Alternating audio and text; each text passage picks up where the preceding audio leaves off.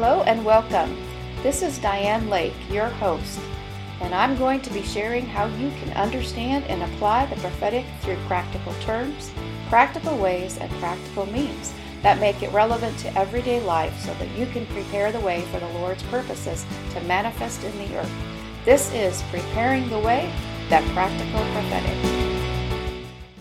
Hello guys.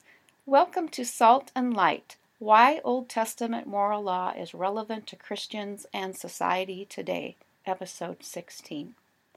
Now today's topic is a little meatier than some. We're going to be carnivores today. We can't always be Christians that are drinking milk and studying all the easy stuff and the feel-good stuff, right? We want to be relevant. So remember how I told you that the Lord wasn't speaking as much to me? It was kind of like He slowed me down. Well, I think the Lord slowed me down for a reason. Oh, you think I'm going to tell you that reason? Yeah, I will. I'll tell you. I think He was teaching me some things. I think I was in a season that might have been a little quieter in some ways, but that doesn't mean I wasn't learning, that I wasn't studying the Word, that I wasn't studying things from the degree I'm taking.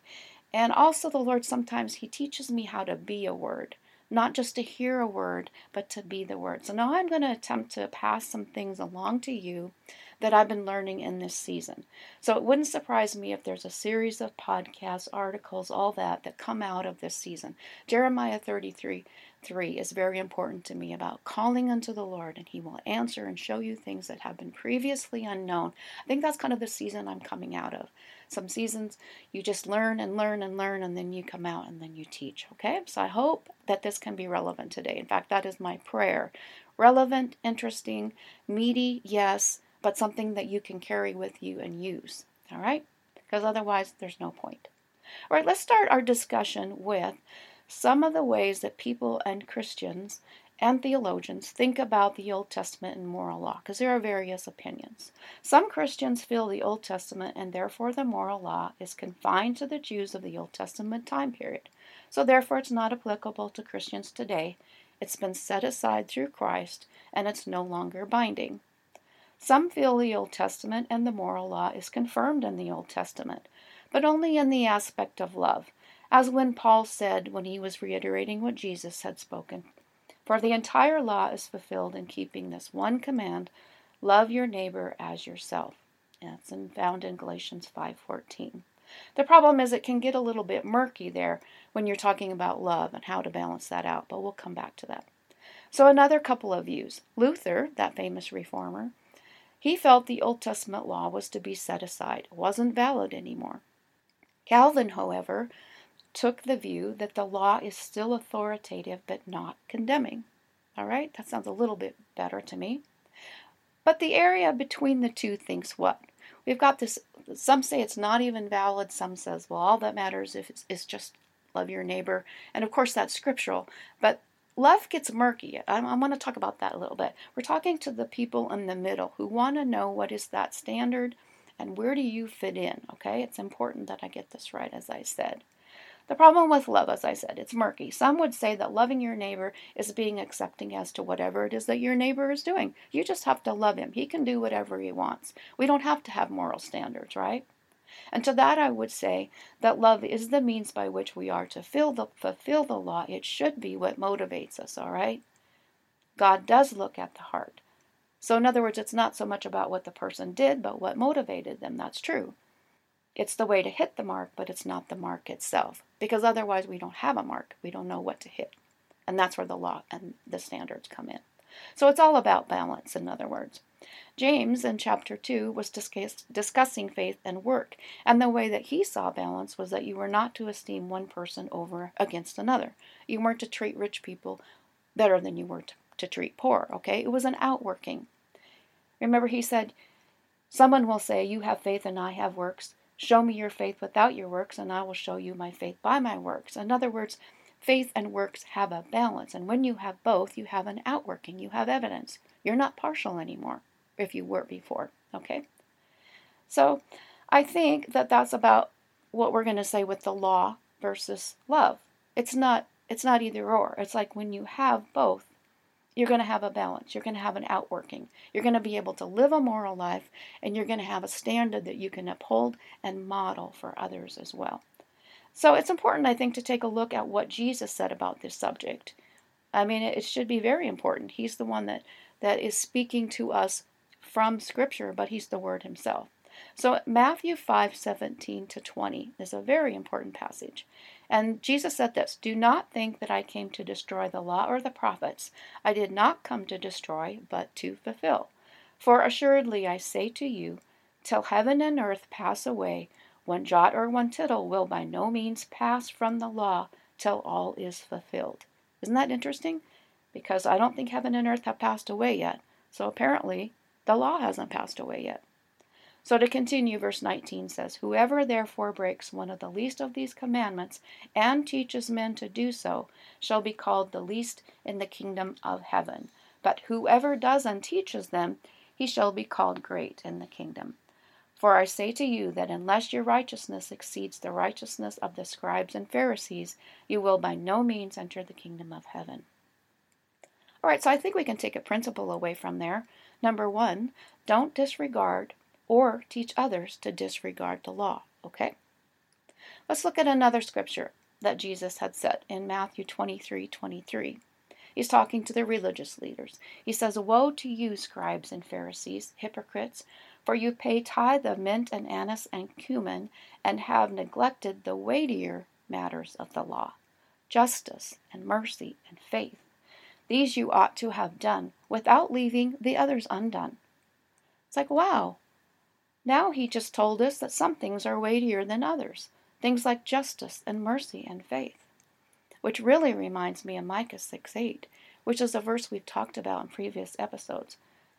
And basically that verse says, you want to know how to please God? Do justly, love mercy, walk humbly with your God. Wow, that's pretty cool. So I think we can take another principle away. Principle number two, some things in the unified law, because it is one law, but we're going to break it down into categories here in a minute. Some things in the unified law take priority and precedence over other parts. All right? And finally, let's look at Romans three thirty-one, which says, "Do we then make void the law through faith?" This is a discussion Paul is having about being justified by faith. And he says, "Certainly not. On the contrary, we establish the law. We do not make it void through faith. We make the law valid and establish it through faith." All right? So the third principle is faith establishes, not nullifies, the law. First, we are not to disregard or teach others to do so. Second, some things in the law are weightier than others. Third, faith establishes the law. All right, so remember we talked about balance. And I think that's kind of what I'm trying to take, have you take away here, is that it's all about working out some standards that we believe are still in practice, but doing it in love. So here we go. I'm a little bit more teaching on of the categories of the law. Now, keep in mind that these are categories of convenience. You won't find them in Scripture, but I'm sure you can see the support and why we make these categories. But again, some are weightier, weightier than others, so we'll talk about that. So there's the moral law, the ceremonial law, and the civil law. First of all, the moral law. This is found in the Ten Commandments, the Decalogue, and in the holiness law in Leviticus chapters eighteen to twenty. The simplest form of the moral law is seen in the law of holiness in Leviticus, where over and over again it says in those two, three chapters, "Be holy, as the Lord your God is holy." Wow. So basically what that tells us is that the moral law is found in the character of God. Be holy like I'm holy. You want to know how to be holy? He says, keep the Ten Commandments. Do this. Isn't that interesting? It really simplifies it for us. The moral law is weightier or more important than any other kind of these laws, the ceremonial or the civil, because it is based on the character of God. So therefore, the character of God becomes the norm, the standard, for all the decisions that we make regarding right and wrong, true and false, and what's bad or what's good. So therefore, these Ten Commandments and these holiness chapters, they help us understand the character of God and be holy as He is. All right? So I think that the moral law is relevant to the contemporary church and the society, because God is still holy, and that holiness is reflected in Christ as well. And so we are to carry out that law, at least the relevant parts. We'll talk about what isn't in here in a minute. And we are motivated by love, remember, not obligation. All right, the ceremonial law. We're going to be brief about that. That's found mo- mainly in Exodus twenty-five through Leviticus, and it has a built-in feature of obsolescence. In other words, there's a built-in time factor where it's just going to become obsolete. It's going to self-destruct. There's even a warning in Exodus twenty-five forty to remember that this is a type until the real comes, and the real was Christ. And when he came and made the perfect sacrifice for sin, then you didn't have to do this anymore.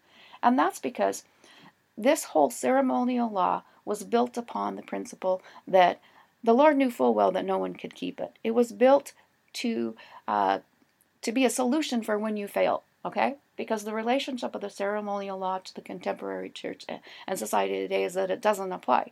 Because no, we can't keep the law, but Christ died once for all. So when we accept that, we no longer have to worry about failing. We just ask forgiveness, and we find it in him, and we move on. So that part is no longer relevant to us today. Now the civil law. Let's talk about that. The civil law is only illustrative, and let me tell you why. It illustrates the principles of the moral law and the covenant code that we found in Exodus already.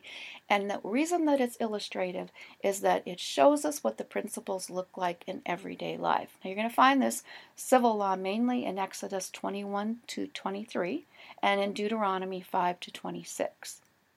So again, it tells you what it looks like. Okay, so there's these moral codes and principles, but what do they look like when you're um, when you're out doing everyday life? So Exodus twenty-three has a few of these kind of examples that almost make us chuckle because, you know, we don't have donkeys anymore, but here's what this guy is saying here. If you meet your enemy's ox or his donkey going astray, you should bring it back, right? If you see the donkey of one who hates you lying under its burden, you know, he fell down and his burden's too heavy, you should go help him. Well, doesn't that sound a lot like love your neighbor as yourself? Love your enemies? Of course it does. So what I'm trying to tell you is that the Old Testament does something similar to the New Testament in that Paul, he could teach and preach doctrine, right, all day long, but he'd always come down at the end to this section where he would put it into the practical. And one of the ways he does this that I like to refer to is that he, he urged these two ladies at one point in Philippians four two, I think it is, Euodia and Syntyche, let's call them. I don't know if I said that right. He tells them to be of one mind, right? And we're like, oh, well, that doesn't really apply. This is just like a couple ladies that he knew that maybe weren't getting along. But what I want you to understand is that lurking behind every specific situation, every particular circumstance that you see referred to in Scripture, there's a universal or abstract principle behind it. A moral code is what we're talking today about. The universal, universal principle lurking behind it in case of these two ladies is that they are to be tender-hearted, forgiving, and kind to one another. That was doctrine type of things that Paul taught in Ephesians four. So we need to do the same with the Old Testament, especially when they're doing it. And they're telling you, oh, well, here's the moral code, here's the Ten Commandments, but on the other hand, go get the donkey out of the ditch when you see it, okay? Even if it's your enemy. Do you see what I'm saying? So that's why the civil law is illustrative of the moral law.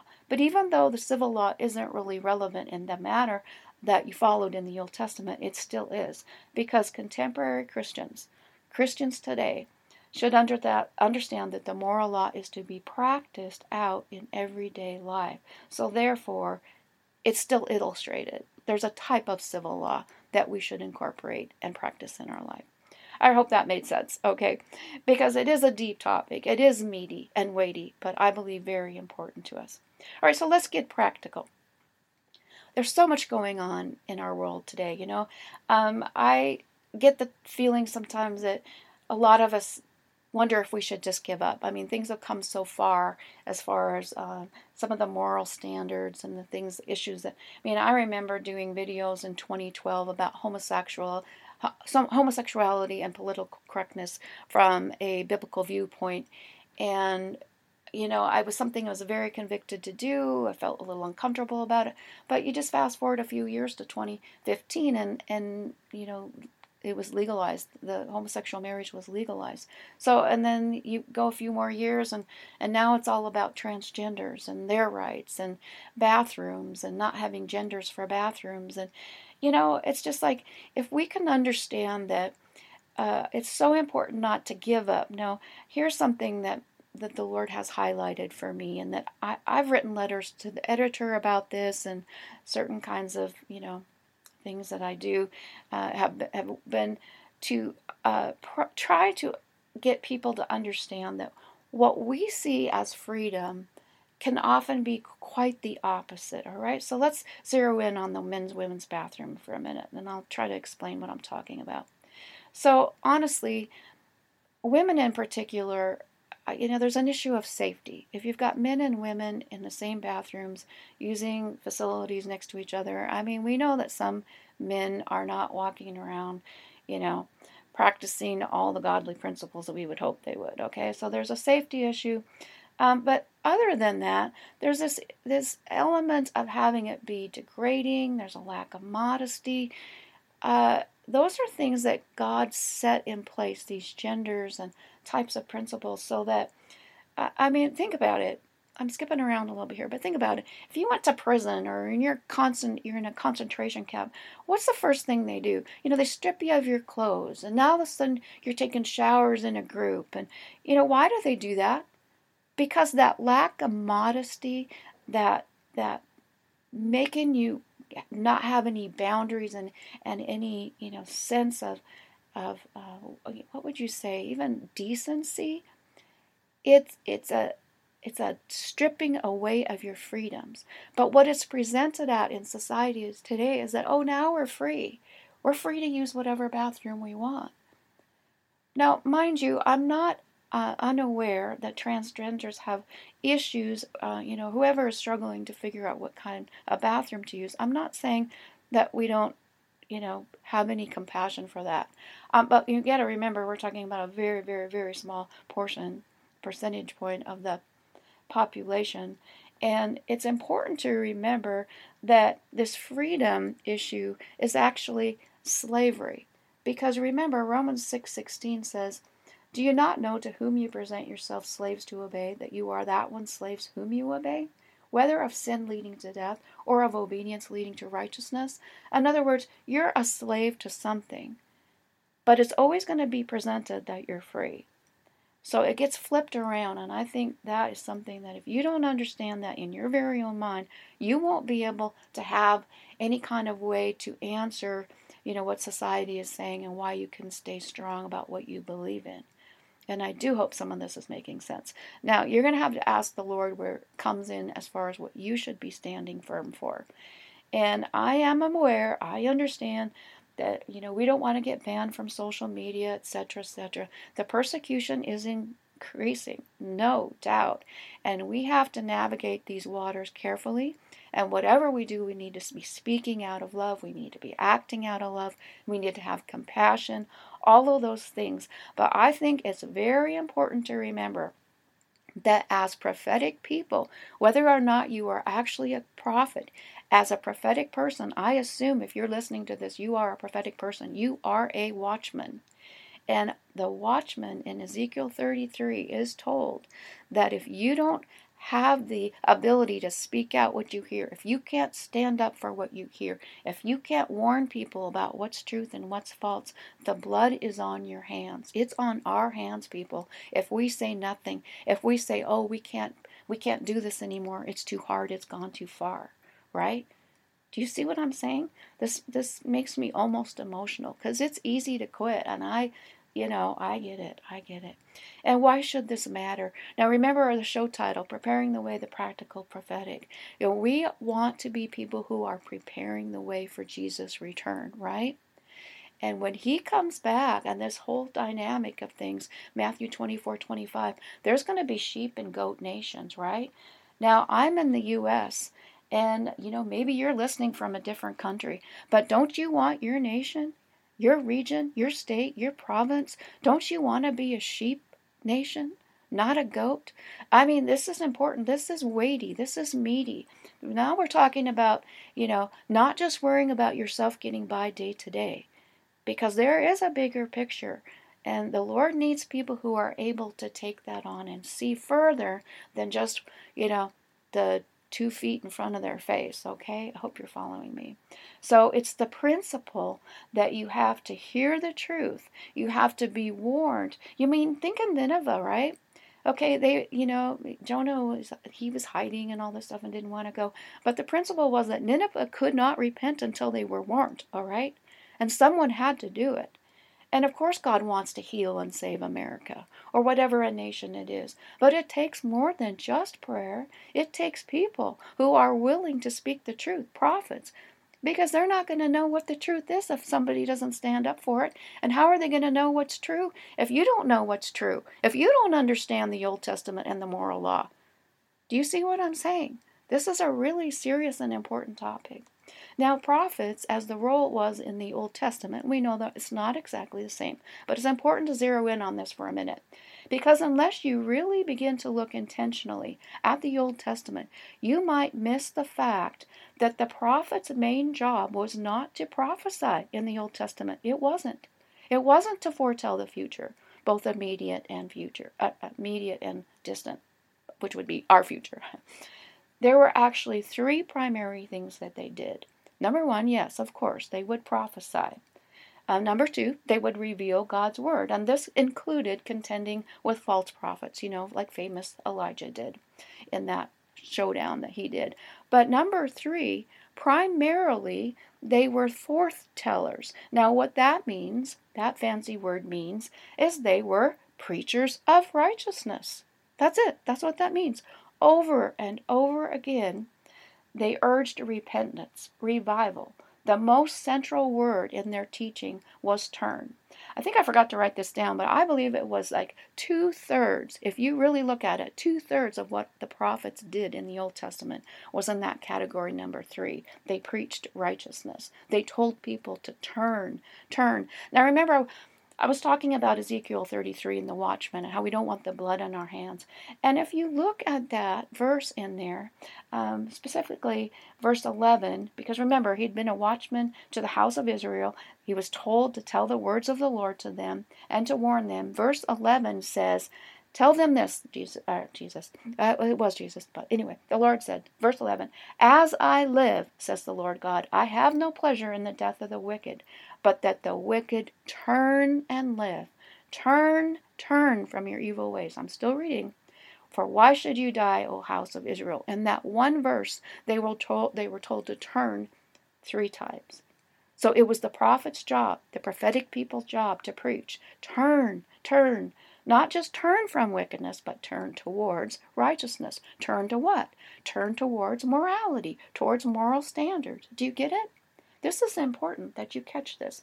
Now, Zechariah one four, I like this verse because it's kind of like a summarization of what the prophets uh, were saying. Because, you know, it's the last book. We're getting down there. He's like, he's like summarizing. This is what it says. Do not be like your fathers, to whom the former prophets preached, saying, thus says the Lord of hosts, turn now from your evil ways and your evil deeds.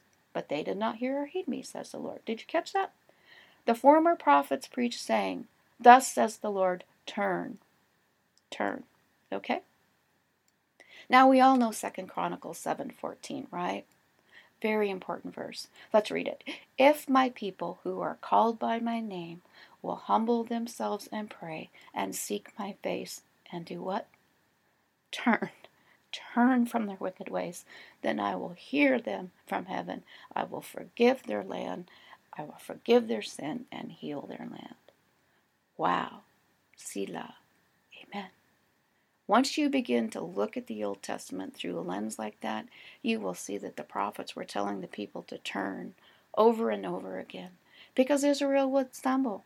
They'd have to turn and revive again. And it, I mean, it's no different today, right? If you don't understand what you're turning from, you got to turn to, right?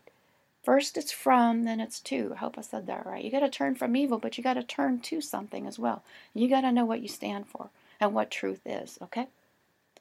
All right, and I'm just going to ask the Lord to, uh, right now, you know, show the listeners, Father, how they can be a part of upholding righteousness, telling people to turn in the culture and in the society that they are in, in the nation that they are being, you know, you know, being salt and light in. Because we have to look at this last passage before we close. We cannot be salt and light if we don't understand what salt and light is. It's not just a feel-good couple of verses, all right? So let's go that, go there. But you have got to catch this. This is important. Remember when we read from Matthew five seventeen to twenty, and I told you this is a central verse to what we're talking about today. And those that's the where the principle was, where Jesus said, do not disregard the law and do not teach others to disregard the law, okay? Remember what I said, Matthew seven, or five seventeen to twenty.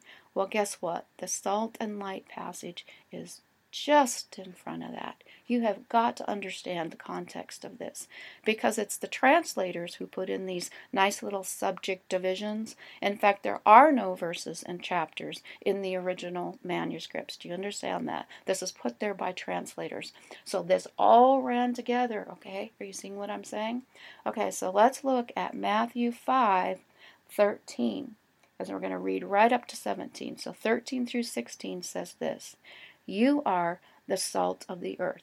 But if the salt loses its flavor, how shall it be seasoned? It is good then for nothing but to be thrown out and trampled underfoot by men. You are the light of the world. A city that is set on a hill cannot be hidden, nor do they light a lamp and put it under a basket, but on a lampstand, and it gives light to those who are in the house.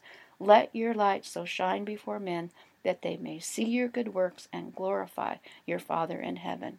And here we are up to seventeen, where Jesus said, do not think that I came to destroy the law or the prophets. I did not come to destroy, but to fulfill. Do you see what I'm saying? This all flows together. If you do not understand that the Old Testament moral law is relevant to you, and its moral, its moral relevancy to the society that you are in today, you won't understand how to be salt and light.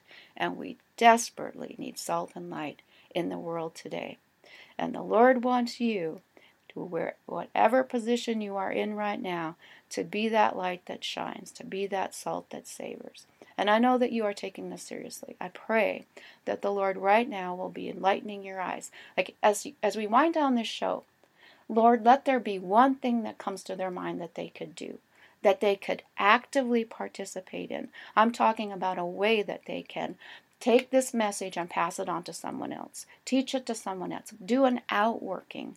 Do something practical. Show them, Father, even just one thing, in Jesus' name. And may we all work together that we might have sheep rather than goat nations wherever we live. In Jesus' name, amen. Bless you all. Thanks for listening, and I'll see you next time. Thank you for listening to Preparing the Way, the Practical Prophetic. If you've enjoyed today's episode, please subscribe, rate, and review the show on iTunes, c p n shows dot com, or wherever you listen to podcasts. Your positive review helps the show reach more people with our message. And please visit our website at w w w dot starfire ministries dot org, where you can donate, read our latest articles, and keep up to date with us on all of our social media sites. Thanks again, and I'll see you next time.